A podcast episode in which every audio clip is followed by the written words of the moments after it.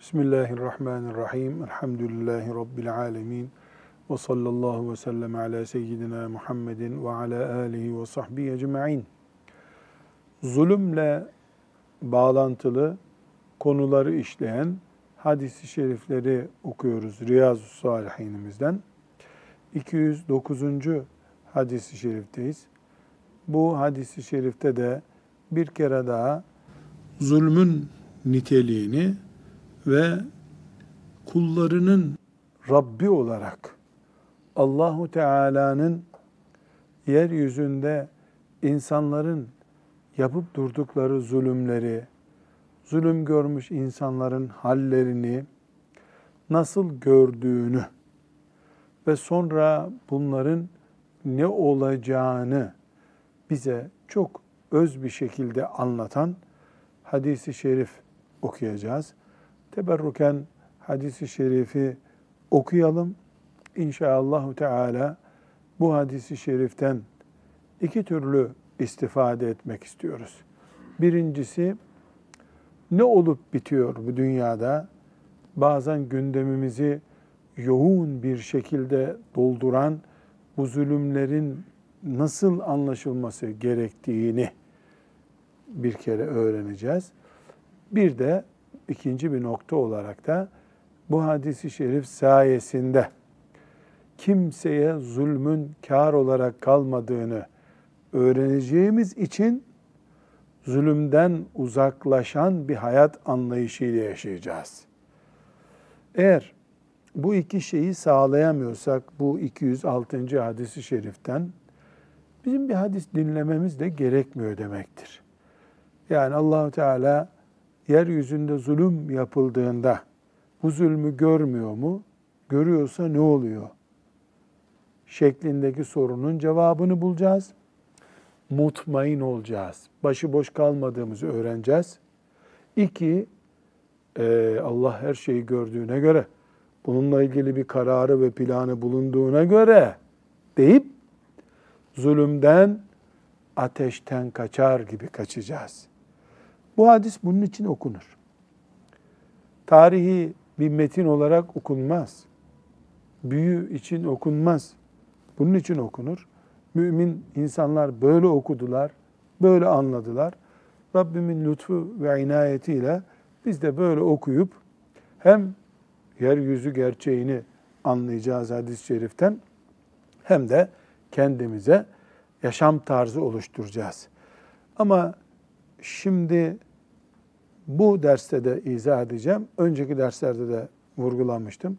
Zulüm deyince dünyada adı şanı zalim olarak çıkmış, gerek tarihte gerek şimdi zalim olarak bilinenler hemen akla geliyor da çocuğuna zulmeden anne ve baba akla gelmiyor hiç. Babasına zulmeden evlat akla gelmiyor. Eşine zulmeden kadın veya koca akla gelmiyor. Ticarette işçisine, tezgahtarına zulmeden patron akla gelmiyor. Yani zulüm sadece siyasette devlet başkanı olunulduğunda veyahut da belediye başkan olunduğunda yapılabilen bir hata değildir ki. İnsan nerede bir güç kullanıyorsa o güç beraberinde zulüm getirebilir. En üstlerde de, dünyada siyaset uygulayanlar da zalim karakterli olabilirler. Onların Allah'a sığınıp bu işten korunmaları lazım. En basit fakir bir insan da çocuğuna zulmedebilir, komşusuna zulmedebilir. Mesela öyle zannederiz ki büyük apartmanlarda oturanlar zulümle en yakın noktada duruyorlar. Apartman hayatı beraberinde bir zulüm getiriyor. Yani aidatını ödemiyorsun, bir zulüm çeşidi, gürültü yapıyorsun, başka bir zulüm çeşidi. Her çeşidiyle irili ufaklı bütün zulüm çeşitlerinden uzak durmamızı bu hadis öğretecek bize. Bunun için zaten hadis okuyoruz. Bunun için bütün hadisleri okumalı, bütün Kur'an'ı böyle dinlemeliyiz. İbret almak için. Evet Hafız Efendi, şimdi bu mübarek hadis-i şerif Ebu Musa el-Eş'ari radıyallahu anh'ın rivayetini tercümesinden okuyalım. Ebu Musa el-Eş'ari radıyallahu anh'ten rivayet edildiğine göre Resulullah sallallahu aleyhi ve sellem şöyle buyurdu. Hiç şüphesiz Allah zalime mühlet verir. Onu yakalayınca da kaçmasına fırsat vermez. Sonra şu ayet-i kerimeyi okudu. Rabbin zalim bir kasaba halkını yakalarken işte böyle yakalar. Onun yakalaması gerçekten çok acı ve çetindir. Hud suresinin 102. ayeti bu. Burada çok da hoşuma gitmiyor böyle yapmak ama çok kolay olan, çok yaygın babalarımızın kullandığı bazı Türkçe kelimeleri izah etmek zoruma gidiyor. Türkçe bu kadar niye unutuldu diye merak ediyorum. Allah zalıma mühlet verir diyor. Mühlet kelimesi Türkçe kullanılan bir şey. Mesela alacaklı borçluya mühlet verdi diyor. Ne demek mühlet verdi? Süreyi biraz daha uzattı demek. Önünü açtı demek. Zaman tanıdı demek. Mühlet vermek, zaman tanımak demek. Allah zalime mühlet verir. Yani zalimin önünü açar. Ona biraz daha zaman tanır. Onu yakalayınca da kaçmasına fırsat vermez. Bu şu demek değil. Allah yakalayamıyor da yakaladığımı bir daha kaçırmaz. O demek değil. Haşa. Bilerek yakalamaz onu Allah demek. Çünkü mühlet veriyor. Mühlet verdiğine göre Allah onu yakalamak istemiyor demektir. Mühlet verdiği için de kafire mesela işte 10 sene ona serbest dolaştırıyor Allah. 10 sene sonra yakalıyor. Yakalayınca da esnemek, kurtulmak şansı bir daha yok onun. Zalimin, kafir değil ama bak, kafir başka bir şey. Çünkü mümin de zalim olur. Erkek de zalim olur. Kadın da zalim olur. Talebe de zalim olabilir. Muallim de zalim olabilir. Zulüm herkesin işleyebileceği bir hatadır. Kim zalim olursa, hemen zulüm yaptığından 2 dakika sonra helak etmiyor onu Allah. Bir süre veriyor. Öğretmense onu 2 sene, 3 sene süre veriyor. Siyasetçi ise 15 sene, 30 sene süre veriyor. Açıyor önünü Allah. Sebeplerine konuşacağız. Ama o süreyi kaldırdı mı da Allah, bir daha sana mühlet yok dedi mi, ondan sonra işi bitti ona. Kapılar kapısına, kapandı ona demek artık. Bunu yani mühlet verir ne demek onu anladık. Sonra Efendimiz sallallahu aleyhi ve sellem pek çok kere yaptığı gibi bu söylediği sözü, bu hadisi şerifi Kur'an-ı Kerim'den bir ayete dayandırıyor. Ve kezalike ahdu rabbike ize ahadel kura ve ye zalime. Rabbin şu kasabaların insanlarını bir yakaladı mı da öyle yakalar işte. Yani mühlet verir. Hemen o gün ilk suç işlediklerinde helak etmez ama yakaladı mı da onun azabı şiddetlidir. Bu Hud suresinin ayetini de bu şekilde Efendimiz sallallahu aleyhi ve sellem daha iyi anlayalım, daha kolay anlaşılsın diye kendi konuşmasına ilave yapmış sallallahu aleyhi ve sellem Efendimiz. Şimdi bundan sonra Ebu Musa el-Eş'ari'nin hadisini bir daha virgüllerine, vurgulamalarına dikkat ederek okuver abi. Hiç şüphesiz Allah zalime mühlet verir. Onu yakalayınca da kaçmasına fırsat vermez. Sonra şu ayet-i kerimeyi okudu Efendimiz Aleyhisselatü Vesselam. Rabbin zalim bir kasaba halkını yakalarken işte böyle yakalar. Onun yakalaması gerçekten çok acı ve çetindir. Çetindir. Şimdi hadisimize dönelim. Hadisi şöyle kuş bakışı görmeye çalıştığımızda ortaya ne çıkıyor? Demek ki Allah zulüm yapılır yapılmaz hemen cezayı vermiyor. Zulüm yapılan ortamı, zalimi bir miktar mühletli, esnek bir ortamda bırakıyor Allah-u Teala. Nedenini konuşacağız. Müslüman insan yeryüzündeki zulümlere baktığında, bu zulümler nerede olur? Almanya'da Hitler'in elinde olur. Yemen'de filancanın elinde olur. Irak'ta filancanın grubun elinde olur. Çin'de zalim Çin'in, Komünist Parti'nin elinde olur. Ama namaz kılan bir Müslüman babanın elinde çocuklarına da zulüm yapılabilir. 80 yaşında bir baba çocuklarından zulüm görebilir. Orada da, Çin'de de, Almanya'da da, Yemen'de de her yerde kuralı aynı Allah'ın. Zulüm olan yere hemen yıldırım indirip helak etmiyor onları. Mühlet veriyor. Biz işte filan yerdeki Müslümanları bombalayarak öldüren ve oradaki çocukları denize atan zalimler bugün hemen denize atılsın, onları canavarlar yesin, gökten ateş düşsün, deprem olsun, boğulsunlar filan diyoruz ya biz. Niye diyorsun? Zulüm yaptılar diyoruz. O zaman evlerinde karılarına zulmettiği için de milyonlarca Müslümanın o gece helak olması lazım. Madem zulme böyle bir kanun istiyorsun sen, Allah da böyle bir kanun uygulasa insan nesli bugüne kadar gelmezdi ki. Herkes evinde bir zulüm yapıyor. Yapabilir. Öğretmen bir zulüm yapıyor olabilir talebelerine. İmam efendi camide cemaatine zulmediyor olabilir. Komşu komşuya zulmediyor olabilir. Beşer olmak, dünya hayatı yaşıyor olmak, zulüm ortamı oluşturmaya müsait bir kavramdır. Onun için Allah'ın kanunu var.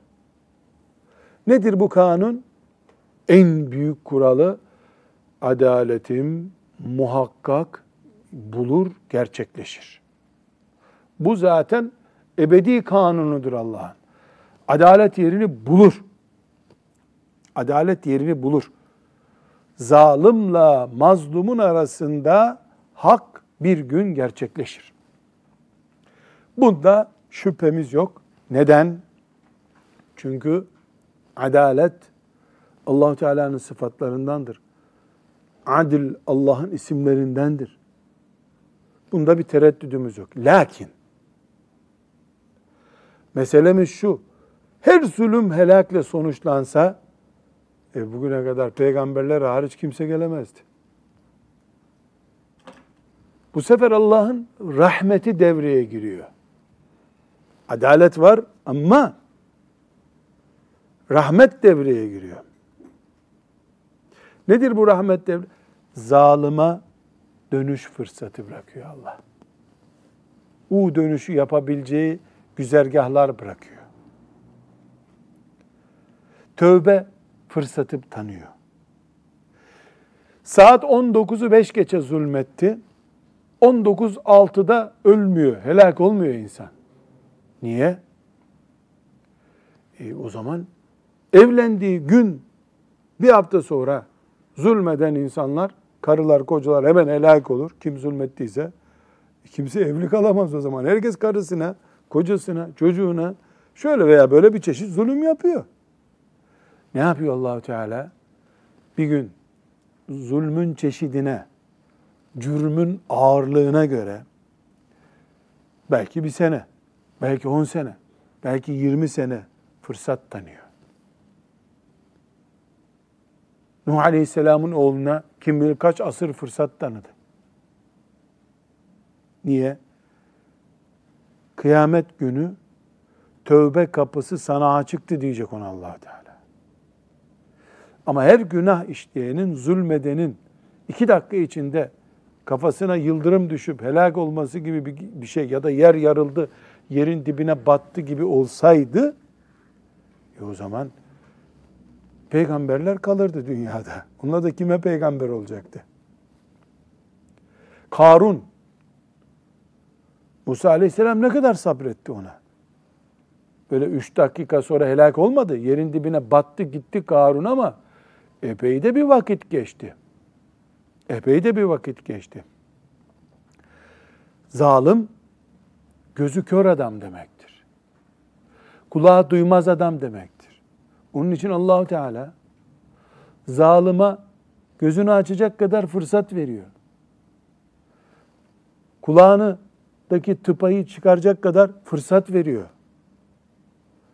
Allah zalime mühlet verir. Bu demek. Bu mühlet al sana fırsat, git istediğin kadar zulmet diye değil. Bak zulmettin, tövbe et. Git helalleş diyedir. Bu Allah-u Teala'nın uyguladığı siyasetidir kullarına. Böyle bir düzen kurmuş Allah-u Teala. Bu burada anlıyoruz ki biz Allah haşa zalimi görmüyor. Zalim de bu görünmezlik ortamında yapabildiğini yapıyor. Öyle değil. Görmez olur mu Allah? Zalim yapmadan da Allah biliyordu onun zulmedeceğini. Bırak görmeyi sen. Daha zalim zulmünü yapmadan Allah onun zulüm yapacağını, nasıl yapacağını biliyor. Ama bu dünyada bir rol paylaşımı var. Zalimle mazlumun bir paylaşımı var. Allah zalime sen zulmettin. Sana 4 ay sonra ben bir daha ecelini gönderdim. O 4 ay zarfında işte o mazlum insanla helalleşmedin. Tövbeyi zorlamadın. Dolayısıyla şimdi cehenneme girerken mırıldanma hakkın yok senin. %100 sen zalimsin. Perçinlenmiş bir zulmün var senin. Damgalı zulmün var. Üzerinden seneler geçti. Hiç vicdanın sızlamadı senin. Diyeceği ortamdır Allah Teala'nın. Bu oluşturdu. Yoksa mühlet vermesi, zalimler çok kalabalık, yetişmiyor meleklerin görevi. Haşa, böyle değil. 2.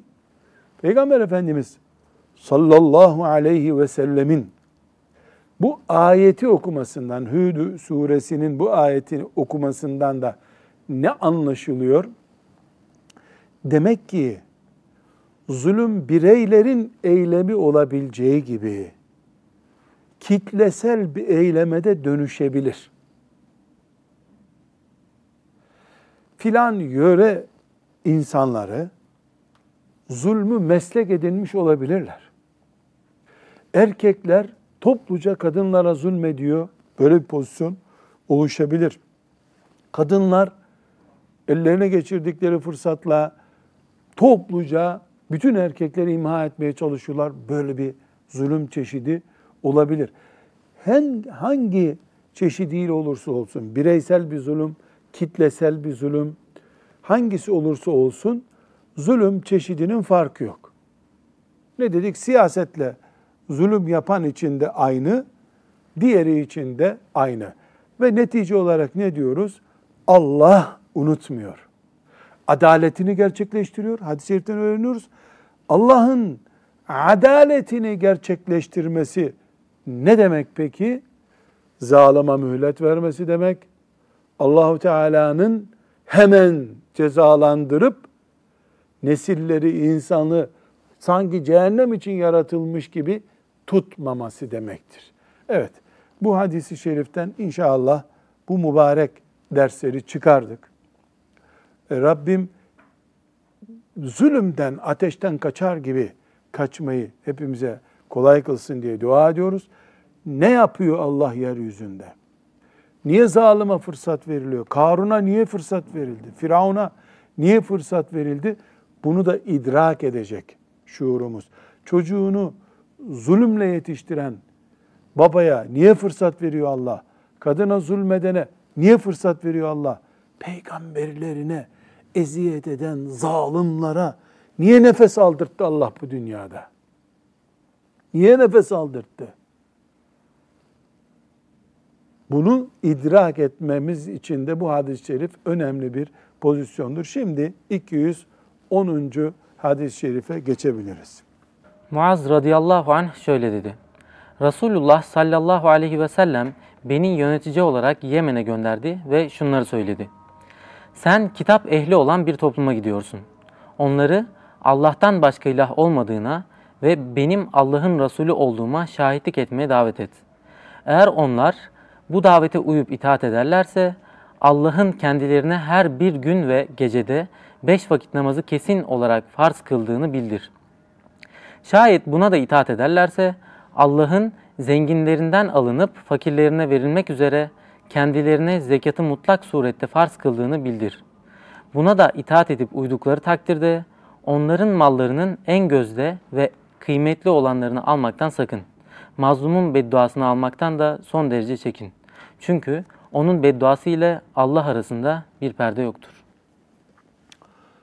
Muaz radıyallahu anh, ashab-ı kiramın öndeki isimlerinden biri. Rabbim şefaatine ereceğimiz yerlerde bizi onunla buluştursun. Resulullah sallallahu aleyhi ve sellem onu Yemen'e göndermiş. Bir kişi tek başına İslam dinini öğretmek üzere ve Müslüman olunca da onlar yönetmek üzere Yemen'e gönderiyor. Bu hadis-i şerifte Efendimiz sallallahu aleyhi ve sellem ona yol esnasındaki ya da oradaki görevi esnasındaki uslubunu tanıtıyor. Burada Nebevi'nin 210. hadis-i şerif olarak Riyaz-ı Salihine koymasının nedeni zulümden kaçınması, mazlumun bedduasına dikkat etmesi gerektiğini uyardığı için buraya gelmiş. Şimdi biz bundan tam 1430 sene önce Resulullah sallallahu aleyhi ve sellem Efendimiz bir sahabisini Medine'den Yemen'e gönderiyor. Onlara İslam böyledir diye öğret diyor. Şimdi göreceğiz. Bir kademelendirme yapıyor Efendimiz. Bundan çok anlamlar çıkıyor. Bu anlamlardan bir tanesi de Muaz bir kişi gitti Yemen'e. Kalabalık bir heyetle gitmedi. Bir kişi gitti. O bir kişiyle İslam Yemen'e taşındı. Şimdi o bir kişiye itiraz edip insanlar, heyet olarak değil de heyet raporu istemiştik biz diyemezlerdi. Demek ki Kur'an'ımız, Resulullah sallallahu aleyhi ve sellem Efendimizin hadisi şerifleri, iman esaslarımız bir kişi tarafından taşınabilir bir yüktür. İnanan, iman eden içinde bir kişinin sözüne iman etmekte bir sıkıntı yok. Peygamber de bir kişi zaten. Ashabı da bir kişiydiler gittikleri yerlerde. 5 kişi gittikleri de oldu ama Muaz'ı tek gönderdi Efendimiz sallallahu aleyhi ve sellem. Burada Muaz radıyallahu anh'a bir çalışma takvimi vermiş. O takvimi okuyup inceleyelim. Şimdi kardeşimiz bir daha okusun bakalım. Yemen'e giderken sen kitap ehli olan bir topluma gidiyorsun diye başlıyor. Evet. Sen kitap ehli olan bir topluma gidiyorsun. Onları Allah'tan başka ilah olmadığına ve benim Allah'ın Resulü olduğuma şahitlik etmeye davet et. Nedir bu?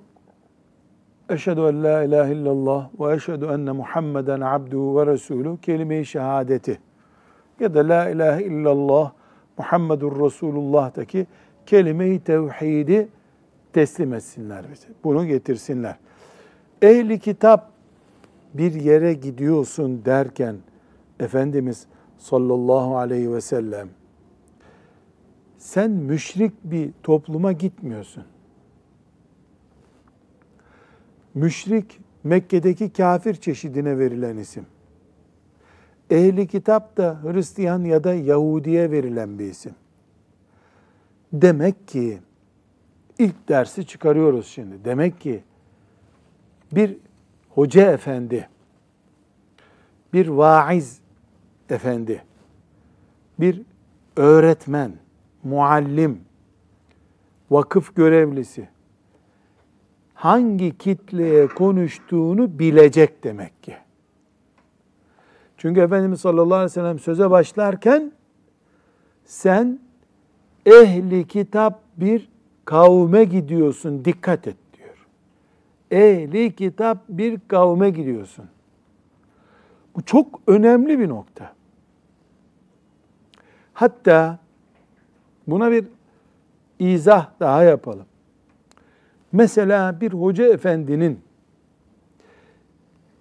Afrika'ya Allah'a davet için gitmesi ile Avrupa'ya Allah'a davet için gitmesi arasında da dikkat etmesi gereken bir fark var. Afrika'daki insanlar yaşadıkları ülke ve ekonomik şartlar nedeniyle insanların en az 3 asırdır onlara köle muamelesi yapmaları sebebiyle, cilt derilerinin rengi sebebiyle bir eziklik kompleksi içindedirler. Avrupa'da ise şımarık bir nesil vardır. Kendisini beyaz ırktan olduğu için üstün gören, ekonomisi güçlü olduğu için ağırlığı olduğunu zanneden şımarık bir nesil var Avrupa'da. Dolayısıyla bir hoca efendi giderken onu gönderen bunu söylemeli. Bak Afrika'ya gidiyorsun, dikkat et. Bu ne demek? Orada rengini siyaha boya, sen de siyah derili ol demek değil. Oradaki zafiyetleri, hassasiyetleri bilerek hocalık yap. Bir köye imam olan birisi bunu bilmeli. İstanbul'un göbeğine imam tayin edilen birisi de İstanbul'un köyü olmadığını bilmeli. Mesela İstanbul'da yahu kardeşim yatsı namazına niye gelmiyorsunuz diye kürsüden söylemek %90 uygun bir cümle ise Ağustos ayında hasat zamanı 15 saat güneşin altında kavrulmuş bir çiftçinin yatsı namazına cemaate niye gelmiyorsun diye itham edilmesi %50 olur. Adam 15 saat güneşin altında yanmış kavrulmuş. Öbürü de evde emekli dedi, oturuyor İstanbul'da. İnsanların şartlarını bilmek gerekiyor demek ki. Hocalık yapacaksan, imamlık yapacaksan, derdin Allah'a davet etmekse. Bunu da Muaz'a ders olarak söylüyor Resulullah sallallahu aleyhi ve sellem Efendimiz. Gidiyorsun bak onlar Hristiyan, ha dikkat et diyor. Dikkat et onlar Hristiyan. Ve ilk iş ne oluyor? Önce Allah ve peygamberi tanıt. Demek ki hoca efendilerin ilk başlayacakları bir numaralı ders iman dersidir. Bu iman dersine de nasıl başlayacaklar? Allah'a ve peygamberine iman et. Ne demek bu iman? Allah'tan başka mabudun olmayacak. Peygamber ne derse kabul edeceksin, haktır. Kabul etti mi? Şimdi sırayla görevler gelecek. İman kökleşmeden namazı öğretmenin bir manası yok. İman kökleşmeden setri avreti anlatmanın bir manası olmayabilir. Evet, devam edelim. Eğer onlar bu davete uyup itaat ederlerse Allah'ın kendilerine her bir gün ve gecede 5 vakit namazı kesin olarak farz kıldığını bildir. Evet, eğer iman ettik derlerse tamam, Allah'ı, Muhammed Aleyhisselam'ı kabul ettik derlerse bir numaralı görev ne o zaman? Namaz. Günde 5 vakit namaz. Devam. Şayet buna da itaat ederlerse namaz kıldılar. Allah Teala'nın zenginlerinden alınıp fakirlerine verilmek üzere kendilerine zekatı mutlak surette farz kıldığını bildir. Namaz kılan adam zekatta verir demektir. Namaz kılıyorsa zekat verir demektir. Zekatı devreye sok şimdi. Devam. Buna da itaat edip uydukları takdirde onların mallarının en gözde ve kıymetli olanlarını almaktan sakın. Şimdi zekat alma hakkın var. İslam devletinin valisisin. Zekat alabilirsin. Alacaksın. Nedir onun sana ödemesi gereken? 40 koyundan bir tane koyun. Bu koyunun damızlık olanları var. Mesela 2000 lira yapıyor. Bir de cılız bir koyun var, 500 lira yapıyor. Sen şimdi devletin temsilcisi olarak bir koyun alacaksın. O 2000 liralık koyunu da alabilirsin, yetkin var. 500 liralık koyunu da alabilirsin. Gidip de adamın damızlık koyununa saldırma. Neden? Zekat verir ama gözü de o zekatta kalır onun. Madem 500 liralığını da verse yetiyor, 500 liralığını al sen. İdare edemez. Demek ki yani eline yetki geçti, senin İslam devletinin valisi oldun diye bu yetkiyi abartarak, abanarak kullanma. Kime söylüyor Resulullah sallallahu aleyhi ve sellem Efendimiz? Peki ben bunu nerede kullanacağım? Şurada kullanacağım. Öğretmen oldum, yurtta vakıf sorumlusuyum veya işte filan yerde belediyeciyim. Kuralların getirdiği bir konu var. Bir iş yaptırıyorum. Onu 3 olarak da yaptırabilirim, 8 olarak da yaptırabilirim. Arada esnek bir 5 prim var. Bu esnek durumu muhataplarımın durumuna göre değerlendirmeliyim. Yani bir kere ben yetkilendirildim, tercih hakkım var diye en üstten yaptırmam yanlış demek ki. Hocalık değil bu. Alimlik değil. İdarecilik değil demek ki. İnsanın zafiyetlerine dikkat edip merhametli tavır göstermek lazım buyurmuş Muaz radıyallahu anha. Evet. Mazlumun bedduasını almaktan da son derece çekin. Çünkü onun bedduası ile Allah arasında bir perde yoktur. Evet. Ve büyük uyarısı geldi. Sallallahu aleyhi ve sellem Efendimizin. Bu hadisi şerifin burada olma nedeni de bu zaten. Mazlumun bedduasına dikkat et. Mazlum ne demekti? Zulüm görmüş demek. Zalim kim? Zulmeden demek. Burada mazlum kim peki? Damızlık koyunu alınan adam. Mazlum duruma düşürdün adamı. Veya sen yöneticisin, herhangi bir noktada yaptığın zulüm. İlla zekatta yapılacak zulüm değil. Peygamber sallallahu aleyhi ve sellem seçkin adamlarından birisini büyük bir devleti teslim almaya gönderiyor. Onları imana davet etmesini istiyor. Namaz vesaire diğer ibadetleri emrediyor. Fakat bu arada ona hassas noktalar da öğretiyor. Mesela ne diyor? Karşındakilerin Hristiyan olduğunu unutma. Dikkat et diyor. Önce imandan başla diyor. Ve bu imandan başladığına göre sen öbürüne geçerken bu bitmiş olsun. Yani iman gerçekleşmiş olsun. Bitir. Namaza geç. Namaz kılınmış olsun. Zekata geç. Buyuruyor sallallahu aleyhi ve sellem Efendimiz. Bundan çok net bir kural çıkarıyoruz. Kuralımız şu. Demek ki Müslümanın konu olarak bir listesi olur. Öncelikli iş listesi. Öncelikli iş listesi olmayan hoca efendi, başarısız bir hoca efendidir. Ramazan günü oruç öncelikli bir konudur. İnsanların kul hakkına riayet etmediği, herkesin birbirinin tarlasını bozduğu bir köyde kul hakkı öncelikli bir konudur. Öncelikli iş listesini yöreye göre, zamana göre belirleyen insan hoca efendi insandır. Peygamber sallallahu aleyhi ve sellemin davet için gönderdiği Muaz'ın peşinden giden insandır radıyallahu anh. Bunu kesinlikle bu şekilde koyuyoruz. Davet edilecek, Allah'a çağrılacak insanların da kimlikleri, ülkeleri, yaşadıkları coğrafya şartları dikkate alınacak demek ki.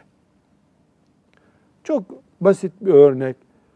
Yani bu yerine oturup oturmaması açısından farklı olabilir. Konya, yöre olarak Türkiye'nin dindar yörelerinden bilinir. En dindar bilinir. Trakya'da yöre olarak namaza soğuk bilinir, dindar demeyeceğim. Allah'a imansızlık gibi bir şeye istatistik konusu olacak durum yok orada. Namaz açısından bir soğukluk var. Ama Trakya'nın bütün köylerinde soğuk suyu bulunan camiler vardır. Camileri kaloriferlidir köylerinde bile. İman var çünkü. Namaz bizim işimiz. Biliyorlar, kılmıyorlar. Ama camiye saygı gösteriyorlar. İmama saygı gösteriyorlar. Eğer Trakya'da mesela iman zafiyeti var, namaz zafiyeti varsa 50 senedir orada imam maaşı alıp da camiye 5 kişi sokmayanlar düşünsün kıyamet günü onu. Onlar düşünsün. Alkol zafiyeti var. Alkollü düğüne giden imam orada damadı çağırıp 10 dakika 15 dakika gönlüne muhabbet edip bu alkolü sokmayın bu düğüne demeyen imamlar düşünsün. Kıyamet günü burası Trakya'ydı deyip kaçmak yok öyle. Maaşını alırken, onların getirdiği yemekleri yerken, onlarla kahvede bedava meyve suyu içerken iyiydi. Şimdi bir insanın Konya'da imam olmasıyla Trakya'da imam olması arasında büyük bir fark var. Görevlendirenler de bu uyarıyı yapmalılar. Trakya'ya gidiyorsun dikkat et ha demeliler. Şimdi de diyorlardır da yetkililer suya sabuna dokunma orada çok şikayet olur haberin olsun diye diyorlardır. Öyle değil. Orada Allah'ın sana soracağı şeyler daha farklı. Buna dikkat et diyor. Öncelikli listen olacak. Gittiğin yerin önceliklerini de bilen birisi olacaksın. Ve dikkat eden birisi olacaksın. Ve Müslüman olsun, kafir olsun. Mazlumun bedduasından korkacaksın. Kafir de olsa bir insan mazlum olunca beddua hakkı var. Yani bu sadece Müslümana zulmedildiği zaman Allah buna gazap ediyor diye bir şey yok. Müslümana da zulmedemezsin, kafire de zulmedemezsin. Zulüm yeryüzünde kimseye caiz değil. Ceza verilir. Adil bir mahkeme ceza verir. Ama birey zulmedemez. Bireyin zulüm hakkı olmaz. Zulüm hiç kimsenin hakkı değildir. Bir kadının boşanmayı hak etmiş olması mümkündür. Kadın boşanması gereken, mahkemeye verilmesi gereken bir kadındır ama zulmetmek erkeğin hakkı değildir. Boşaya niye zulmediyorsun? Niye zulmediyorsun ki? Bu sebeple bu hadis-i şerif Muaz radıyallahu anh'ın lisanından sevgili Peygamberimiz sallallahu aleyhi ve sellemin ona ne güzel bir çalışma takvimi çıkardığını bize gösterdi. Biz bunu zulüm bölümünde Riyaz-ı Salihin'de gördük. Çünkü mazlumun bedduasından dikkat et ha diye ikaz etmiş Efendimiz sallallahu aleyhi ve sellem. Çünkü mazlum ya Rabbi diye ağzını açtı mı er geç o beddua mazlumun şikayeti duyulur. Allah buna cevap verir. Devleti şikayet ediyorsa devlete Allah lanet eder. Bir mühlet verir gerçi ama sonra çıkar. Nasıl İskilip Atıf'ı ve yüzlerce alimi ipe götürenlerin sistemi 100 sene sonra da olsa nasıl intikam aldı Allah? Mühlet verdi ama bu arada bir tövbe olup şeriata dönülmeyince de o ipler başkasının ayağına dolandı bu sefer. Sistemin ayağına dolandı. Allah azizün züntikamdır. Böyle dar ağacında sarıklı alimleri sallamak kolay değildi. Mazlumun ahından kaçacağız vesselam.